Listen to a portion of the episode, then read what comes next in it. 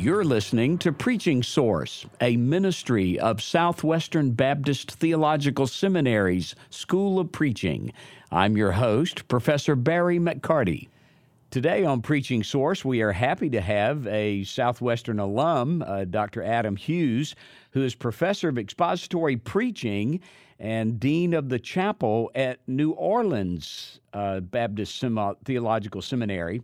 Welcome, Dr. Hughes. Glad to have you here on Preaching Source. Dr. McCarty, thank you so much. I'm excited to be here. It's it's great to be back on campus and be at my alma mater. All right. You wrote your doctoral dissertation on William Perkins. So, the first question uh, talk to us a bit about the legacy of William Perkins in the history of preaching. Yeah, that's uh, that's really an interesting question, I, and I did write my dissertation on on uh, William Perkins.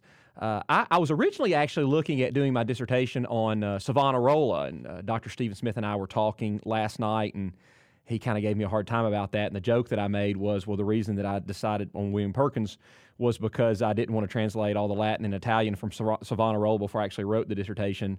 Uh, but that's only half true. Really, um, William Perkins's legacy in the history of preaching is one of the reasons why I was so interested in William Perkins. He was the first English speaker to write a textbook on preaching, the art of prophesying. Now, it wasn't originally written in English, it was written in, in Latin, but he was the first English speaker, uh, I believe, to do so. And so, just from that standpoint, if you just start there and you think about that from the history of preaching, that's significant. You can also look at some great and well known preachers throughout history, and some of them by their own words will say that they were influenced by him and his writing. And the art of prophesying became known, and to some degree is still known, as the Puritan Manual of Plain Style Preaching.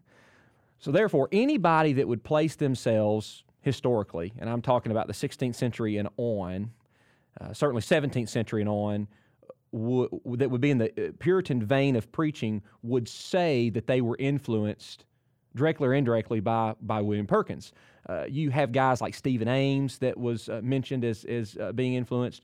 You you have later then um, even surprisingly, maybe not surprisingly, George Whitefield was somewhat influenced by by some of, of Perkins' thought, and then Jonathan Edwards. If you look at the taxonomy of preaching, uh, like David Larsen's textbook on preaching, he kind of divides it, and it and it um, shortly after the Reformation divides and goes down two veins. One is the William Perkins vein, Puritan, and the other is what ultimately leads to like Broadus. Um, the art of uh, preparation delivery of a sermon. Uh, so it looks like there's two different veins, and William Perkins influenced one of them. So we know all the Puritans, the puritanical thinkers and preachers were influenced by him. But there's an interesting link to also Broadus, uh, a guy by the name of Jean Claude. Uh, um, Denny Autrey did his dissertation on Jean Claude, and one of the conversations we had is there is actually a link uh, between William Perkins and what happens with Broadus, and that link is Jean Claude. And so, if you look at that, it could at least be argued that the legacy of William Perkins not only goes down one of the veins of the taxonomy of the history of preaching, but perhaps, at least indirectly, through Jean Claude, goes down the other as well. And so, if that's the case, my argument would be I don't know if I can confirm this with you today, Dr. McCarty, but my argument would be that perhaps then, in some shape, form, or fashion, William Perkins, in his writing on preaching, his manual on preaching, has heavily influenced um, all preaching in some capacity that moved forward post Reformation. Mm. Uh, it, one of the things that I, I delight in seeing in especially our, our Southern Baptist seminaries, which are strong in preaching, is that there are a lot of jewels of the history of preaching in uh, people's PhD dissertations. And if you drill back into these ancient uh, and some not so ancient, but uh, these writers of the past few centuries, there's a lot of wisdom there to be gained from uh, studies like yours in on William Perkins. Absolutely. Uh, Dr. Hughes, you have recently written on the theology of preaching. What, uh, how would you describe the theological foundation for expository preaching? What can you summarize that in a way that would give us a helpful idea of the theological underpinnings of expository preaching? Absolutely. As a matter of fact, my dissertation, we just talked about William Perkins and his legacy in preaching, but really what I looked at, the dots I connected with him, was his theology or his philosophy of preaching. Uh, m- several things had been written or researched on the way he preached, but the dots had not been connected to why did he preach the way he preached. So that's really what I looked at. What what I found, and, and I'll try to make this brief to get to the contemporary implication for this, and therefore a good foundation of expository preaching today. But in the life of William Perkins, what I began to notice was there were several things that he said about his doctrine of revelation, things that he believed about the Bible. And then you looked at his four part homiletic method, and there were some lines that looked too direct between his method and what he thought about the Bible, how he preached and how he understood Scripture, that looked too direct to be coincidental. And what I found was he, he had written another work that started as a lecture series called The Calling of the Ministry, lesser known work than The Art of Prophesying. And in that work, he said several things, but maybe the most germane for your question today was he said basically he, he referred to preachers as angels, meaning the Greek understanding of messenger.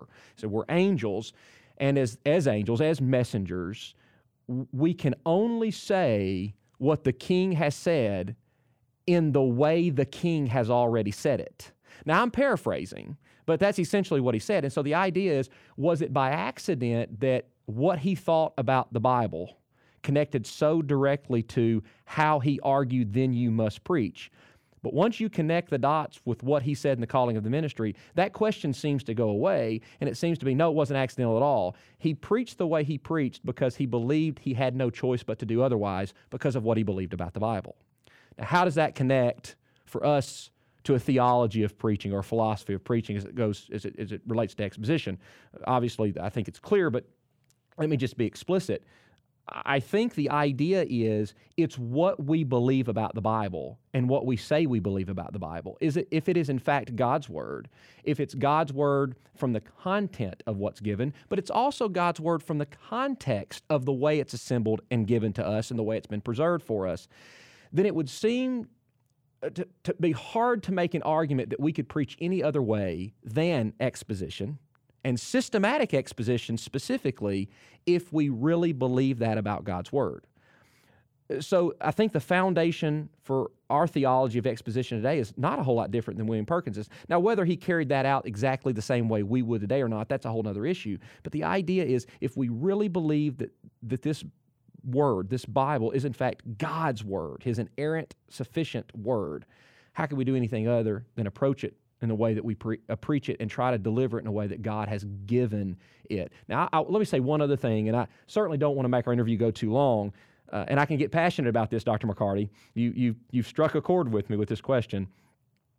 Uh, I, I would say that we can say a lot of things that we believe about the Bible, but I think the reverse of the question here is we can say a lot of things, but I think sometimes pastors don't understand. But how they get up and actually preach says more about what they really believe about the Bible than they realize.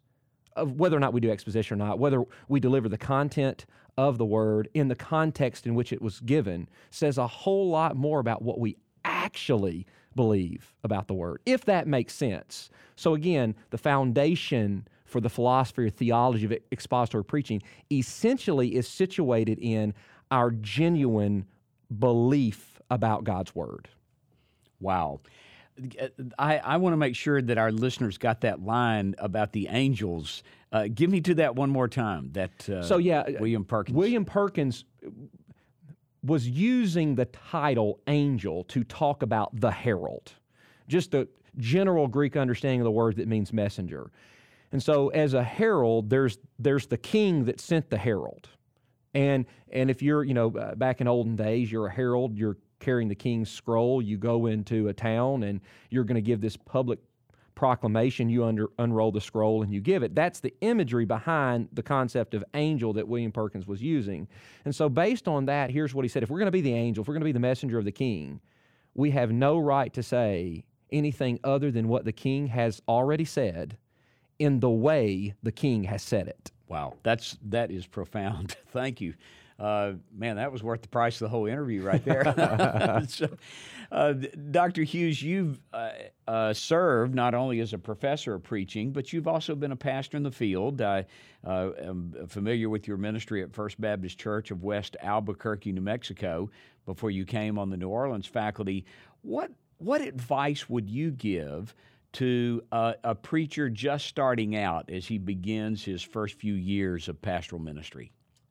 Uh, it's a great question. Uh, I don't know how um, qualified I am to answer it, but I'll try to. There's a couple things that come to mind, and one, it's interesting. One, it has a theological foundation to it, and then one is a very practical one. Based on what we've just said, uh, Dr. McCarty, I would I would encourage a young guy that's getting ready to start out pastoring his first church or in, in the first year or few years of pastoral ministries. I would encourage him to make up his own mind um, before he ever begins on the field in his own study, in his own heart, in his own soul, what do you really believe about the Word of God?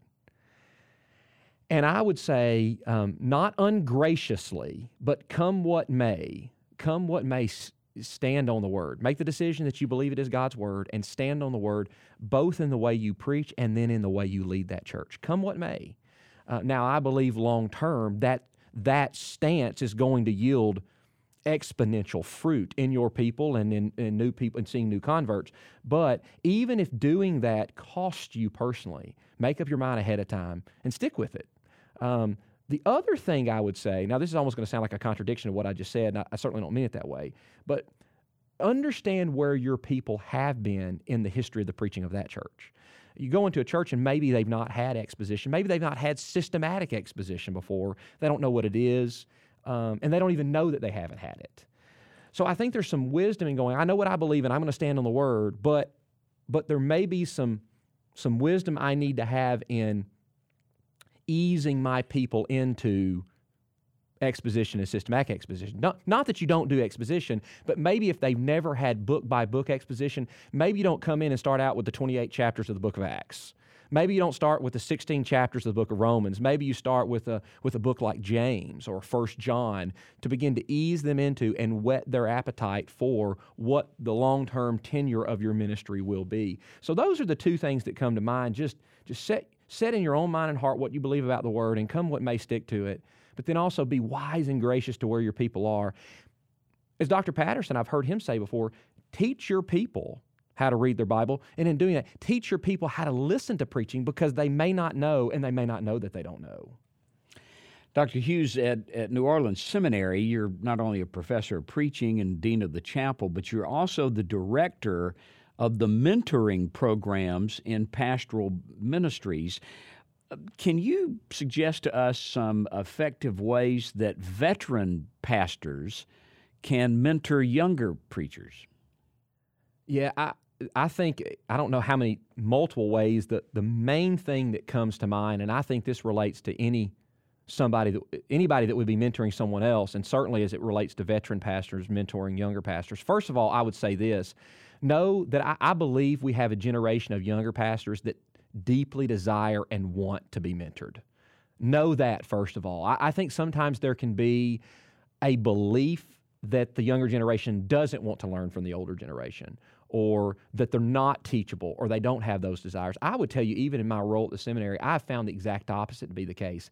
Guys want to be invested in. A lot of guys that are even called to ministry, not only did they not have Christian fathers or, or, or dads who were in the ministry, some of them didn't have fathers around at all that invested in them at all. So they're looking for those Pauls to invest in them. So, first of all, just know that.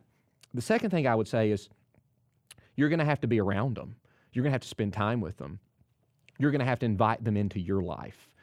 You can't mentor someone if you're never around them and they're not ever seeing who you are. So, uh, regardless of, if I can say it this way, what curriculum you choose to go through with them, um, and you know, I can mean a lot of different things by that, going through different books of the Bible or dealing with different things as it relates to preaching or pastoral ministry. You can cover all of those things, but the main thing is you're going to have to spend time with them. And you're going to have to spend time with them in scenarios and situations where you're opening yourself up, which means some vulnerability. Invite them into your home and let them see how you how you shepherd your wife, how you are a husband to your wife. Let them see how you raise and discipline your children. I'm not saying that can be there every night, but they need to see that. And then invite them into your study. Let them see how you function in your study. Let them see how you pastor your church. Mistakes and successes. I, I think the main thing is you're going to have to be around them and let them be around you. Our guest on Preaching Source today has been Dr. Adam Hughes, professor of preaching at New Orleans Baptist Theological Seminary. Dr. Hughes, thank you so much for being with us and our listeners on Preaching Source. It was absolutely my honor and pleasure, and thank you so much for inviting me and hosting me in this way.